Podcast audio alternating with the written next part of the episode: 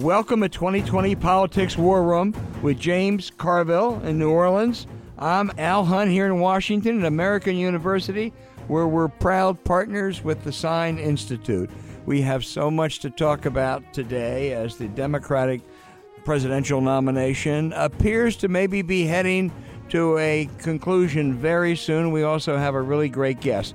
But let me first ask you to please subscribe to 2020 Politics War Room on Apple Podcasts, Spotify, Stitcher, or wherever you listen to your podcast. Hey, James, uh, with yesterday's results, I think this presidential nominating race for the Democrats is, is virtually over. Something unforeseen, I suppose, could happen in the next six months. We can't see now.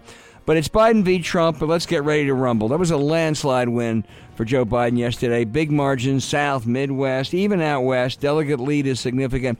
But you know, it's going to get even bigger next week if Bernie should decide to stay in. 577 delegates in Florida, Ohio, Illinois, Arizona, and Joe is favored in all of them and a massive win in Florida. I think the only question is now is uh, if and when Bernie gets out. Yeah, I mean, it's it's 99 to 1 on 538 because it just don't do 100 to nothing. Right? It doesn't, anything is, it, you know, 99 to 1, you're going to get struck by a meter and die. So, if, I mean, it's decided. In, 99 to 1, 99, 99 to 1 for Bernie to win. Yeah, but, but 99 to 1 for him to get the nomination against. All right. It, it, what to what avail? The Democratic voters have spoken loudly, clearly. They've spoken from every region. It's unmistakable. They want to get on to November. And it there, there's nothing to accomplish here. Nothing. And I, and I see where Senator Sanders is in Vermont, and I'm, I'm sure that he's meeting and considering his options. But you know, I just say if, if you, I think he is, and it's been pointed out, he is a small D Democrat. And if you're a small D Democrat, you got to say this is the will of the people, and I, I, I respect that. And we got to move on. Well, I couldn't I couldn't agree more. And let's you know let's let's us move on now. Let's talk about six and a half months of Biden v. Trump. I mean, what are the challenges for Joe Biden right now? This Trump attack is going to be vicious, James. I mean, they're already you know coming back. They're going to have hearings on the Hill about the Hunter Biden controversy, uh, and and Trump has suggested that Biden is senile. It's going to be vicious. So, what are what are Joe's challenges now? First of all, part of his challenge is, is to understand that this country is ready for a change. So therefore, his campaign slogan should be Joe Biden because it's time for a change. And just leave it at that. Now, Trump is, you know, the thing about Biden is he's so well known and people know who he is. And yes, Trump is going to come after him every which kind of way you can do it. The campaign is, is totally caught off guard by this, as, as anyone would beat it, and they're just getting geared up. And they need to stop running in these primaries and start building a campaign here for the general election. And that's going to take some time. And the sooner they can turn turn to that effort, the, the better off it's going to be. But yes, they, they're going to get the Trump people are going to come back like crazy. They're going to Hunter Biden. They're going to call him all kind of names. They're going to do this. They're going to do that. But you know, remember the other side gets to play. And you know, Biden can't, you know, they can be smart about how to go back at Trump, and but but the country does not want to reelect Trump. That is just as clear as as you can imagine it. And generally, when people don't want to do something, they they look for an excuse to do that which they don't want to do. And it, it you know, Trump's just he, he's caged. They're all scared as they should be. This thing is going very poorly for them. And there's a real good chance that he's just going to lash back so hard and so panic himself that he actually hurts himself beyond the 42% he's got now. Yeah, I think you're right. Um, I, I think I do think on on the Hunter Biden, and let's just you know, in, in, in summary, it's very, this is very easy to summarize. Hunter Biden worked for a Ukrainian energy uh, company. He was on the board. He had no qualifications whatsoever. If his, if his name had been Hunter Smith, he never would have had that job. It was wrong. It should have been stopped. Joe Biden not only did not do anything wrong, he did everything right. These are two separate issues. Uh, he went and he he really cracked, forced the Ukrainians to crack down on corruption, got rid of a bad prosecutor, uh, and uh, I don't know, family reasons. His son, the golden boy, Bo, was dying but but they'll they'll come after him. They'll have hearings in the Hill. There'll be fake documents, and I think a key. And I, I remember going to a dinner once with Pete Buttigieg, uh, and he was asked how he would handle Trump, and he said, "Sometimes you just have to treat him as the crazy uncle in the closet." Uh, and I think uh, Joe needs needs a little bit of discipline in this. He doesn't have to lash back at every one of Trump's crazy vitriolic attacks. Yeah, I, I think so. And uh, you know, the campaign has got to they need to get some good surrogates and train them and get them out there. Uh, and it, it, it, it, look, if you, what happened here is is something so remarkable in American politics. So this race is like literally stuck in neutral, and it's going. And Bernie's doing well, and Mayor Pete did well in Iowa, and you know going on, and in Nevada, Elizabeth had her time. Had her time, and all of a sudden have South Carolina. And the most remarkable thing I've ever seen. And he wins South Carolina by a huge margin.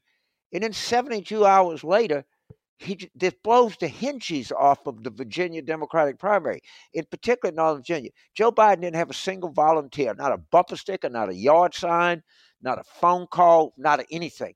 Once these suburban women saw that that's who people were voting for, they came and came and came. And there's a very good Tim Alberta piece in Politico magazine about Livingston County, Michigan, which is a, fluent and hard, hardcore Republican county, kind of between Detroit and Ann Arbor and Lansing. They had an increase in turnout of 56%. People, if Biden can just stay focused and, and, and just run an okay campaign, the Democrats are going to win everything everything. Yeah, it's a national. I mean, he Joe Biden can run a national campaign, and he's not going to win Alabama. But Doug Jones, the senator down there, won't have to run away from him. And conversely, I'll give you ten bucks, James, every time that Susan Collins appears with Donald Trump. Uh, when it comes to a national campaign, edge Democrats. I, I, I wouldn't. I'd only put it seventy five percent that she's going to run. She has. She, they, she's going to lose. I, I mean, you can just feel this thing coming, man. It, it, it, not, you know, you can say, well, one poll has it 52 to 46 of something. That doesn't matter. You, you can just, you could feel it coming in, in 81. I mean, in eight, uh, I mean, in 80, you could feel it coming in 08. You could feel it coming in 08 and you feel it coming now.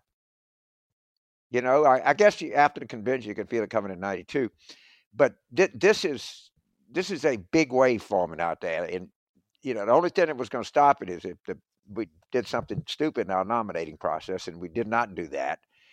And I think that, you know, just look at the turnout, look at what's happening. And these women, it's, it's just, it's staggering. I mean, we saw it in, in New Hampshire, we saw it in South Carolina, we saw it in Virginia, we're seeing it in Michigan. I mean, come on, guys. He's doing well. He, he's doing well across the board with the exception of young voters. Uh, and uh, they usually uh, they they have turnout problems anyway. But he is winning uh, African Americans by huge margins. Bernie Sanders uh, isn't even going to get the 15 percent threshold in Mississippi. Uh, and he, he is combining that with great showings in the suburbs, which were what made nine, uh, made 2018 uh, the big Democratic year that it was. I mean, everything is there for Joe Biden. It is, and and you know, honestly, this is a kind of thing where when you make pancakes, you don't overbeat the batter. All right, you just get as soon as everything gets wet, you stop. All right, I'll trust you, trust on, that, on that. that. That's a, that's the rule of making pancakes. They don't need to overbeat the batter. All right, the, the, this is a situation where don't just stand there, do nothing. I mean, I'm, I'm, I'm being somewhat facetious here, but eh, less is more here, guys. Less is more. Less on the schedule, you know, less big kind of events and that kind of stuff. And, you know, just be Joe Biden, time for a change guy, you know, and, and people are, are, are just, they're locked and loaded, man. They're ready to come out and vote. I promise you. Yeah, and I think one uh, one advantage that he will have now, which wasn't apparent a while back, was uh, when he when he campaigns a lot, when he has a hectic schedule, he, he sometimes makes makes mistakes. I guess a lot of people do. It's not just unique to Joe Biden. But one thing he's not going to have to do uh, in the next couple months is all that fundraising that people thought he was going to have to. He's going to have to do some, but uh, uh, but but but Mike Mike Bloomberg is going to pour Uh, a billion dollars in this campaign. Joe will raise a lot now that he's a winner, but that Trump money advantage has just been neutralized and and and the and the technology advantage may be mostly neutralized, and and that'll make a. We we got to do a show on that. We we got to get someone. Yeah, you knows. know why I worry about that, James. Um, I worry about that. I think with the, you know the software, the technology, the things they have. I think what I understand, what Bloomberg has, is is as good as what uh, Trump has. The advantage that Trump has is that on places like Facebook, what really attracts clicks, you know, viewers, whatever, is the incendiary stuff, the really angry, mean, often racist stuff. Uh, and he does that. And uh, I don't know how you how you counter that. And Facebook isn't willing to take down stuff that's clearly false. So he does have that advantage. That's a that's a challenge. But I think money wise and and and you know as far as you know identifying voters, I think the Democrats will be playing an even playing field. I hope so. I hope so. And I I, I know money wise we will be an even playing field. And you know, I, I think you're going to start seeing a, a, lot of pressure on on the Republicans but between Biden. I mean, when they started, you know, six weeks ago, they were looking really good, and now, uh, you know, between Biden emerging as as a dominant front runner. Okay, I mean, a do, I mean, a really dominant front runner, and unfortunately, the, this virus, there, there, there been good reason to be concerned. I mean, and, uh, and if you're a Democrat, you, you don't kid yourself. You, you, you got to, we can do it, but you, you, you got to lose this one. you got to try. You, yeah. It's going to take some effort. Oh, oh, yeah. No question. I mean, it's just amazing that if you look back five weeks ago, the, I mean, Republicans were cocky. Uh, the Democrats were going to have a long, protracted battle. Bernie might be the nominee. The economy is humming. Trump has been uh, uh, cleared, if you will, or at least he was not cleared, but he was not uh, found guilty of him uh, as he should have been uh, for an impeachable offense. And they were just riding high. Wow, six weeks. Now, James, here's my caveat. Here's what scares me a little bit. Uh, static analysis has been wrong for the last year. I, I'm and, not uh. So if you, have noticed, I haven't engaged much of it. yeah, exactly. So, so I, I, I think things look awfully good uh, for the other side today. Uh, but, but, but I, you know, there's still a little bit of a worry there. There should be. I, I, there, there's, you know, more than a little bit of worry. I just think that the Biden campaign needs to be smart. They they need to limit the events. It's okay, you know that the, the enthusiasm is out there. You don't have to, you know, it, it just they can raise some money, but you know, with this virus thing coming up, they, there's not much they're going to be able to do anyways. Which is, I mean, you don't want, you know, they really got to take careful that he does not get sick. Yeah, no, it really is a big issue, and he ought to be, you know, very careful.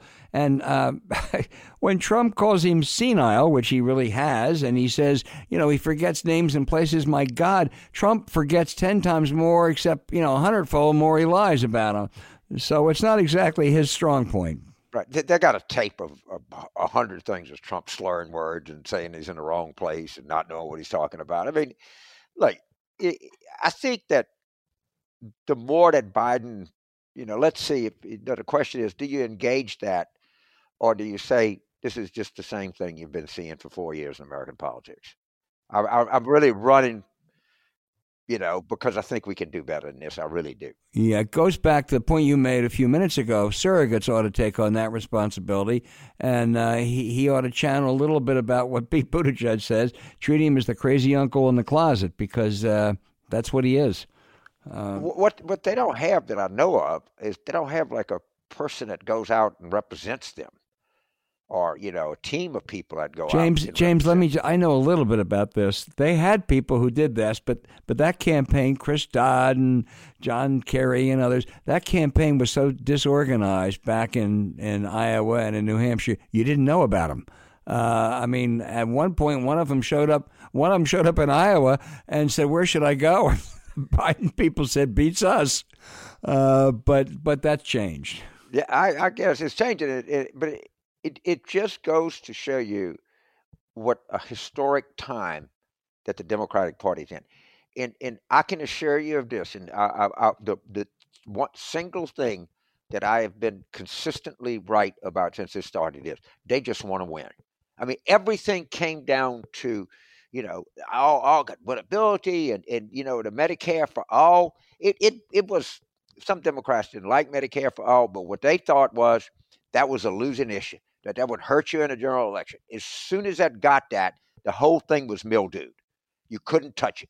It was gone forever.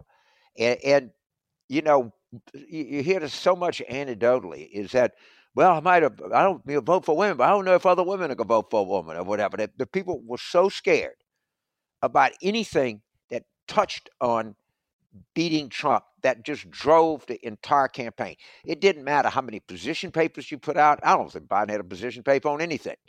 It didn't matter how many volunteers you had. It didn't even matter how many television spots you had. Once people had the sense that, hey, this person can get votes, and that's it, I'm out of here. Boom. And I, I, stunning. No question, and it was. I mean, decades from now, maybe a century from now, uh, political scientists and history will be writing about those four days. Unfortunately, it was both February and uh, March, but those four days uh, Saturday, Sunday, Monday, and Tuesday, South Carolina through Super Tuesday were we've never seen anything like it no. in American politics before. And, and, and from me, who's made my living and, you know, am known to be a campaign guy, the campaign didn't matter here. Right. it didn't, right. It literally didn't matter. well, let me just say, I think Jim Clyburn deserves all the credit in the world. It was Jim Clyburn. I think Joe Biden deserves credit, but I'll tell you who deserves the lion's share of the credit for those four days: Donald J. Trump. This was this was you know let's find a way to get rid of him. Oh, and man. Joe is the horse. Yeah, he just they just man, they didn't care. It was a, you know the Clyburn thing was just uh, he was like the the lamplighter. You know, we were all in the you know in the wilderness, not knowing where to go, and boy, somebody lit the lamp, and everybody said, "Boop, let's go." And I mean, I think that that was some of you know Clyburn's moral authority in in South Carolina. Uh, and you know he had built up relationships, uh, you know, for his entire life, and the the decency in which he he endorsed Biden. You know, I, who who would have ever thought in politics that suburban women in Virginia would would take their cue from African American voters in South Carolina? But that has happened, ladies and gentlemen. We are we are living in we're living history right now. History I never thought I'd see. Yeah, no, I agree, and I also think, look, uh, there's some uh, some difficult people uh, in the Sanders uh, wing, uh, the Bernie Bros. Uh, but I think the I think whatever bitterness existed in this is going to really not be that difficult to people. Some of them will walk walk because that's what they are. But I, I think there have been some very divisive. I actually think this is less divisive uh, in the end, or will be by the time you get to the Milwaukee convention uh, than it was uh, four years ago. So Ed Kilgore, who's a really smart guy, we should have him on a show at some point, pointed out that right now Bernie and Joe Biden are more popular among Democrats than Donald Trump was among Republicans at a comparable time in 2016. Right? Not, what the, the party is not very divided. Right? It's really not. They, they, the party kind of likes both, and it, it, you know if they just handle this with minimal political skill, uh, it might entail Biden going to Vermont, right, and saying, you know, we, we're, we're together. It's, it, it, there's a good chance if if everybody acts, you know, in in in, in a way that we want to win, that we can come out of this thing not not just okay, but but pretty doggone good. Because the Democrats are, are, are pretty united, and I don't think the problem that Bernie's going to have going on is the party wants to unite. They're not interested anymore. It's just not the same world. And he's got to make, you know, he's got to figure the, world. He, if he goes back on a campaign trail, there's not going to be the world like he came off of, and I think he understands that. Yeah, James, I hate to even ask this question, but it's the favorite of all pundits and even some politicos now. And a lot of trees will unnecessarily be cut down, and a lot of hot air wasted uh, on broadcast broadcast uh, venues uh, about who's Joe going to pick as his running mate. I don't think any presidential candidate in my memory has had any idea in March who they are going to pick. I, I buy into the conventional wisdom. I think he's likely to pick a woman, but other than that, I think every it's fun speculation. It really is, and makes for great cocktail chatter. But you know, nobody knows.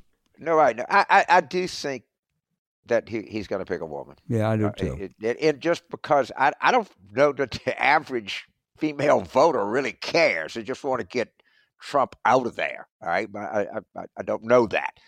But it's just, A, it, we should. I mean, uh, you know, what the party is about. And uh, it, it just, it, without, if you don't, it'll be nothing but stories about, you know, it's all all all men. So uh, I presumably he will, but you know that, they, there's a lot. I mean, they how they handle this process, how to drag it out, how they make the announcement. You know that that that the good thing about that that occupies a lot of space, a lot of commentary, a lot of ink, a lot of everything. When you're not making gaffes, you're not out, you know, getting confused where you are. You you know, studying and interviewing candidates for, for vice president and everything. Your campaign is leaking, and you know you you creating a narrative around this. Yeah, and having the luxury of time is valuable. Uh, you know, trying to do it uh, right, uh, right as you're at wherever that convention site is, is usually uh, produced a disaster. Uh, witness Sarah Palin. Uh, and so I, I, I, you know, I, you're right. It'll, it'll be, it'll be fun to chatter about, but it won't, it won't, it'll, it'll happen.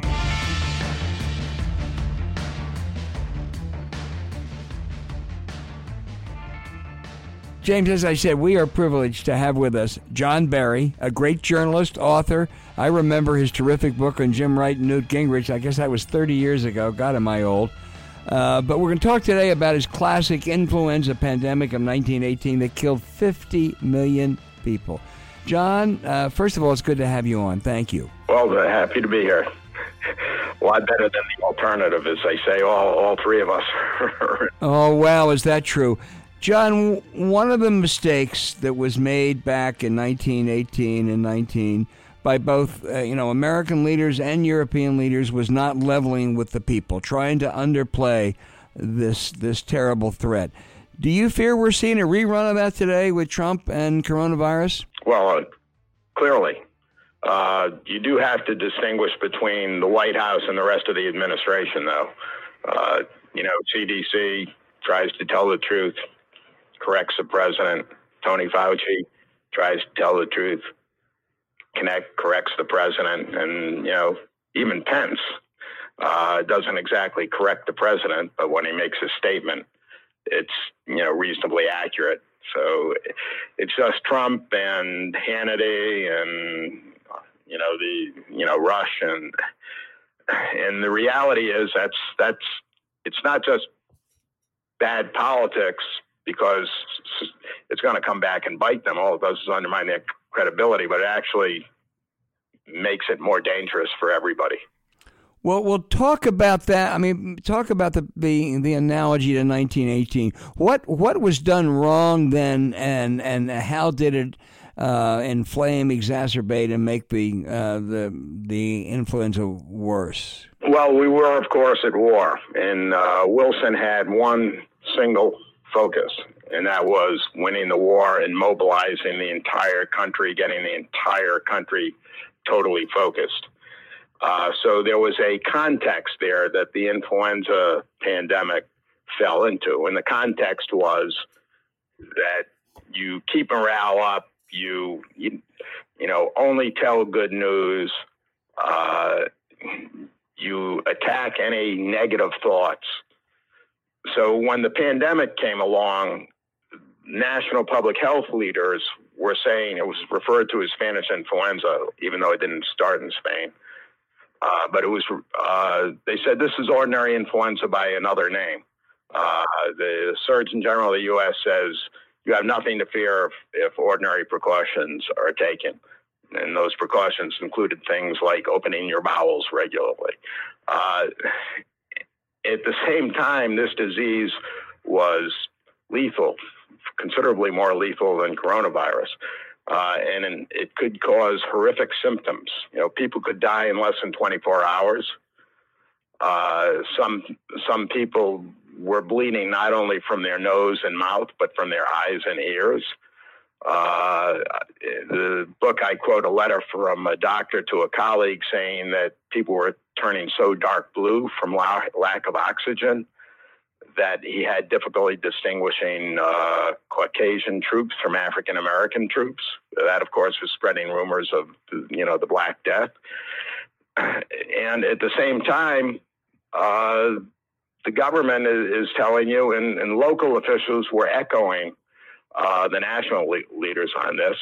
Uh, the Chicago Health Commissioner, for example, said nothing was done to interfere with the morale of the community.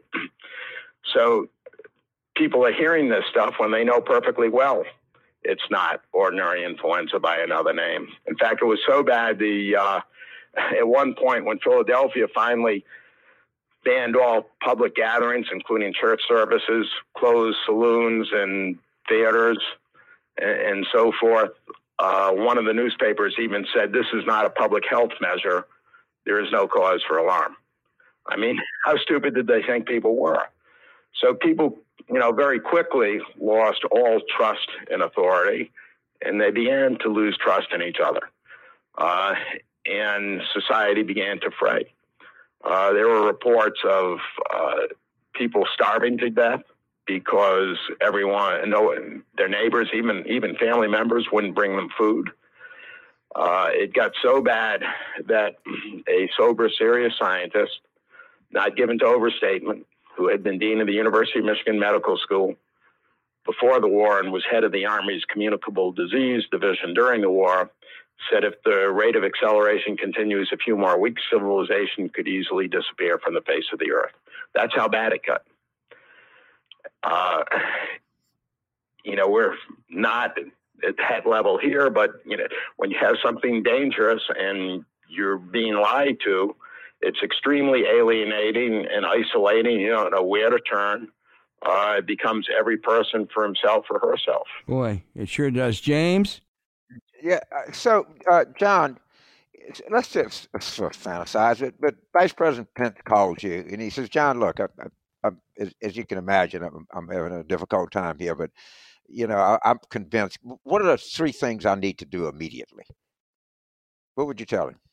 Well, I would say, you know, just get out front and say, look, this thing is coming.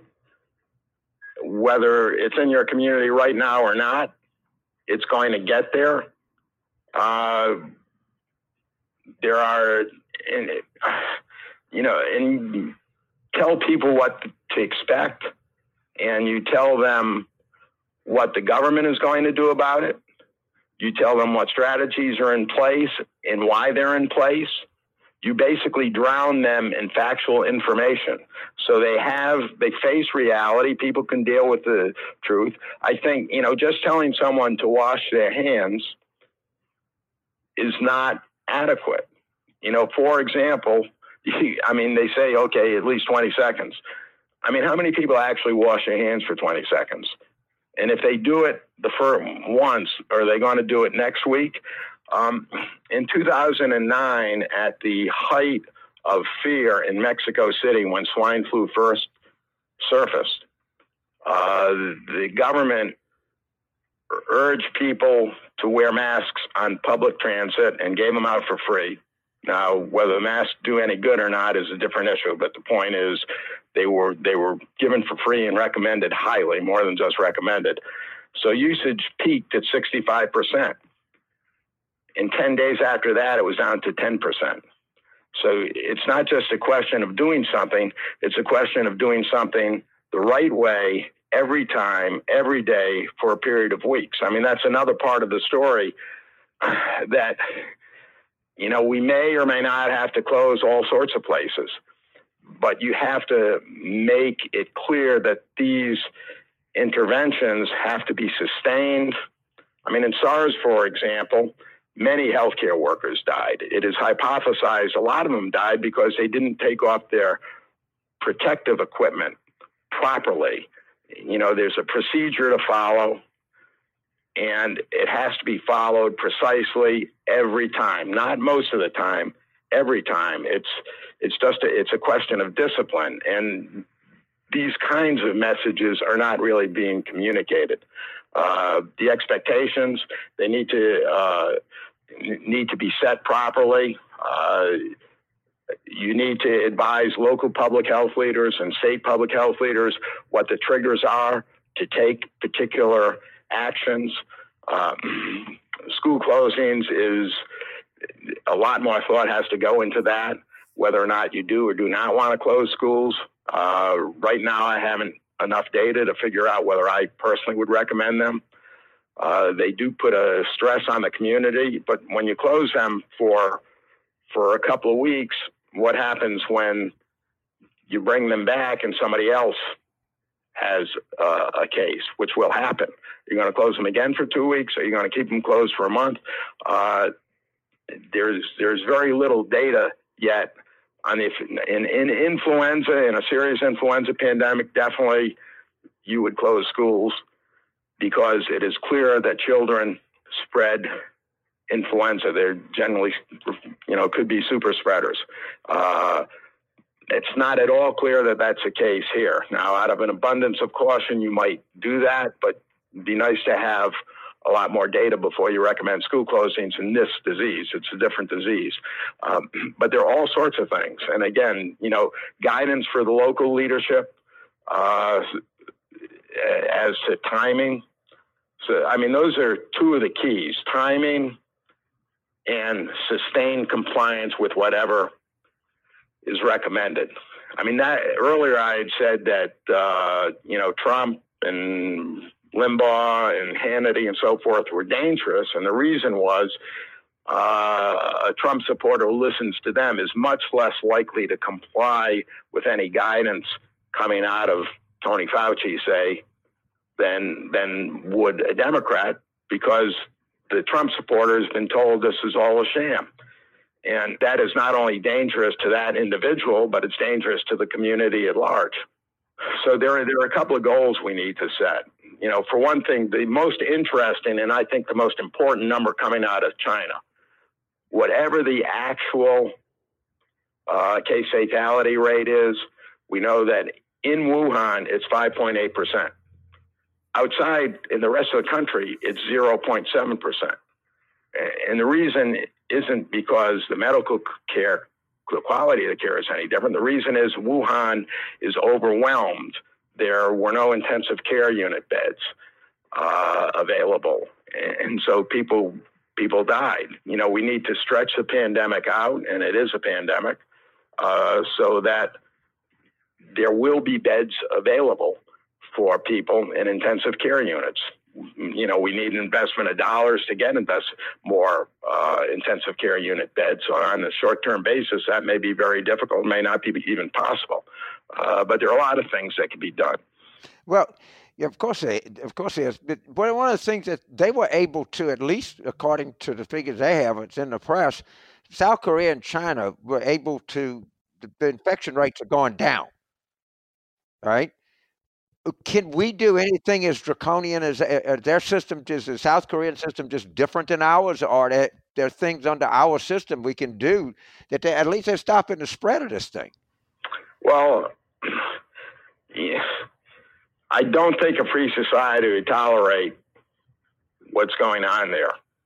And in, in this case, the police state in China, uh, I mean, Singapore is not a uh, police state, but they've done an amazing job controlling it. Hong Kong has done well. I don't think you're going to get the kind of compliance and enforcement you get in the United States. I mean, Italy initially quarantined, uh, you know, a, few towns, but that quarantine was a sieve. Uh, they've now, you know, taken much more aggressive action over a much wider area. Obviously, uh, I don't have a lot of faith that that is going to be any more complete. Maybe it will be. Uh, in the United States, we are so far behind because of the testing fiasco. I mean, I, I know preparedness people I've talked to since this first surfaced. Uh, you know, we're have been saying for weeks, you know, that we should be testing much more widely. Uh, and you know, we weren't doing it, and now uh, the disease is seeded through in many parts of the country. Uh, you know, down here in Louisiana, we just now have. Yesterday was supposedly our first case. Now there are six, uh, and you know there are more out there probably. It, it, we can slow it down with isolation.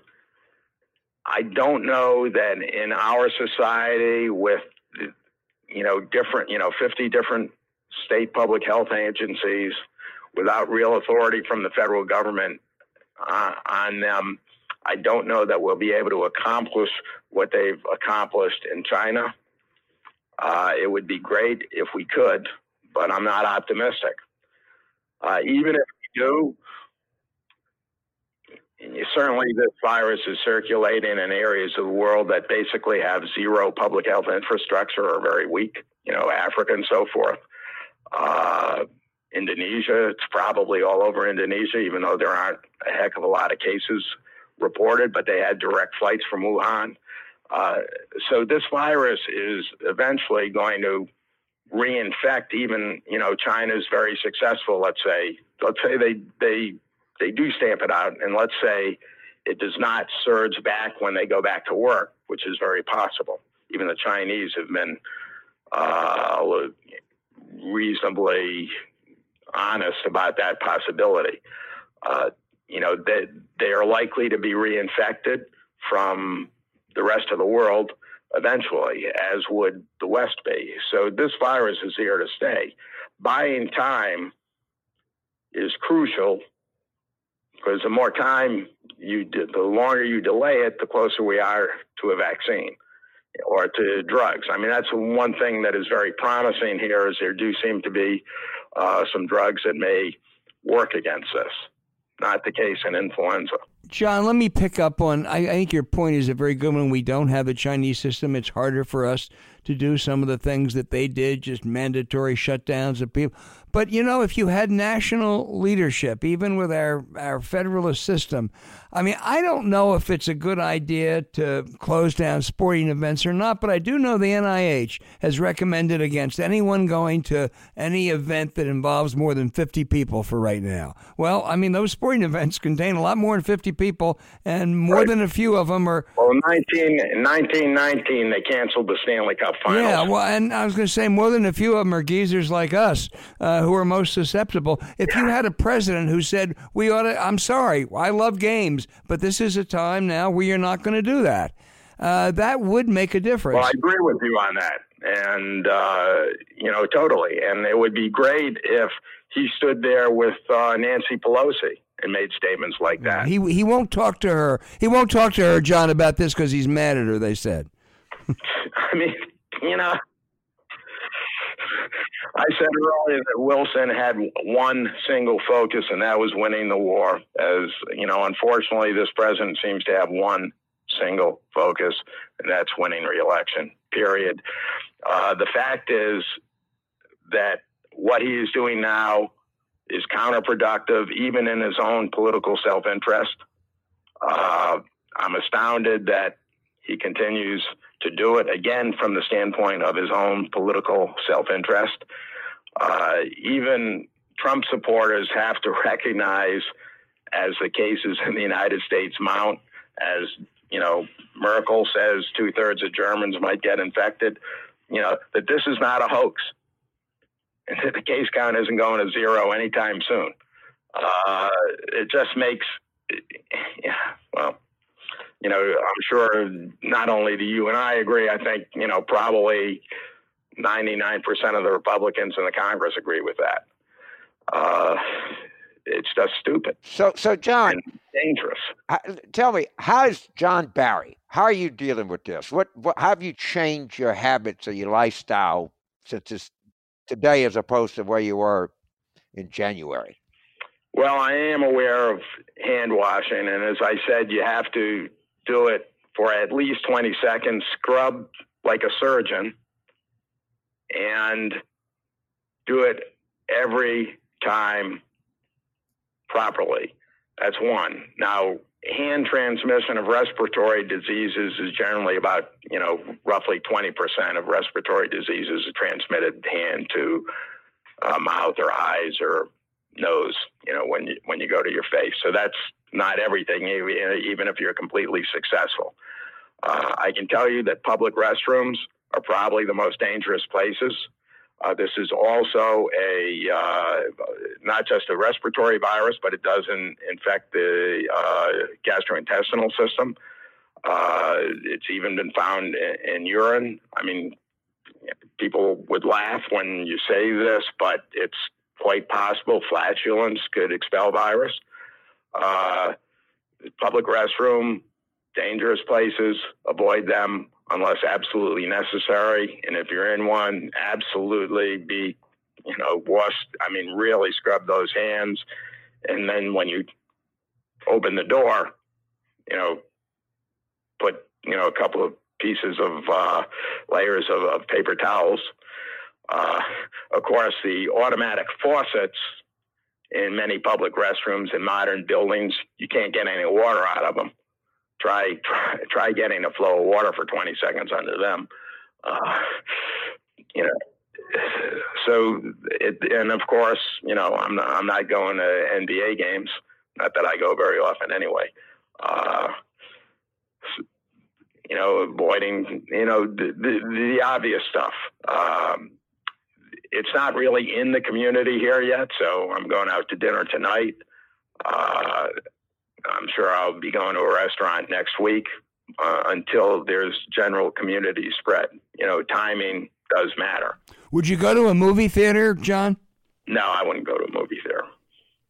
Yeah. I mean, this is uh, I had, last night I had a, a epidemiologist uh, Skype into my class at LSU, and he made and he was the TB czar for city of Philadelphia, so a pulmonologist is, you know, and said the same thing he did. He said there's a Chinese, in, uh, a lot of times public restrooms, or it was a Chinese restaurant, people would be sick and it'd go cough in, in the in the public restroom.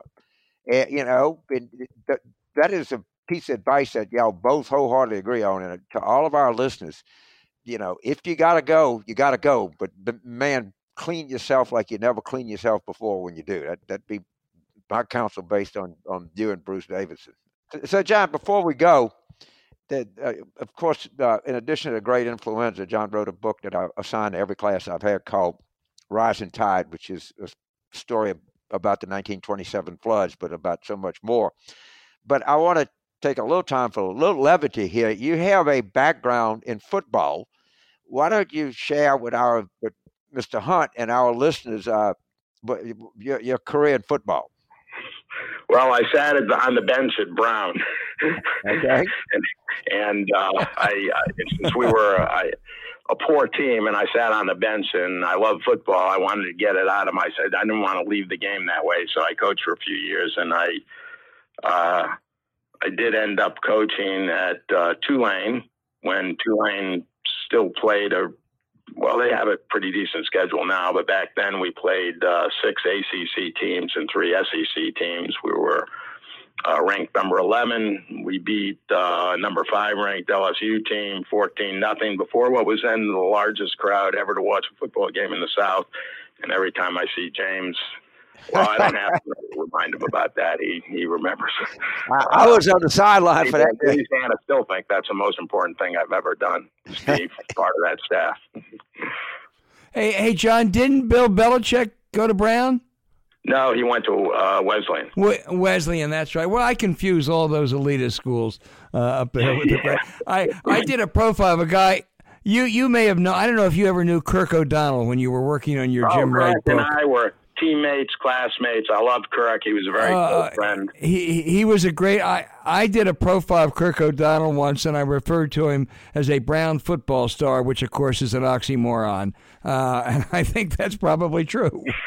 Well, Brian Kirk played more than I did, but I'm not sure that he. Uh, to tell the truth, I don't think he started, but I might be mistaken on that. Uh, but he was better than I was. Well, he was he was one of my favorite people of all times. A great uh, everybody we, we, loved everyone loved Kirk, and uh, it was a great loss. Uh, you have been one of our favorite guests of all times, John. I mean, I yeah, one of my favorite. I'll tell you, one of my favorite. The, the gutsiest guy that I've ever known in my life. Okay, well, thank you very much. And next time I see you in Starbucks in Washington, I'll I'll introduce myself. Well, yeah, yeah, do that. But we know I saw you years ago when you were working on that Wright book. But also, as I say, I'm I'm not great in the morning, so when I'm wearing that dirty Penn sweatshirt, please uh, just just hit me. But thank you very much, and I hope all of our listeners, James, you you you you put it perfectly. They'll listen to the advice uh, that John gave. Wash your hands carefully if you can avoid public uh, restrooms, and and as much as I love movies, stay away from movies and ball games. Yeah, I mean, I I, I think we've gotten you know, some really good, practical, doable advice. And all you can right. do is reduce your risk, right. reduce your risk, right. you know.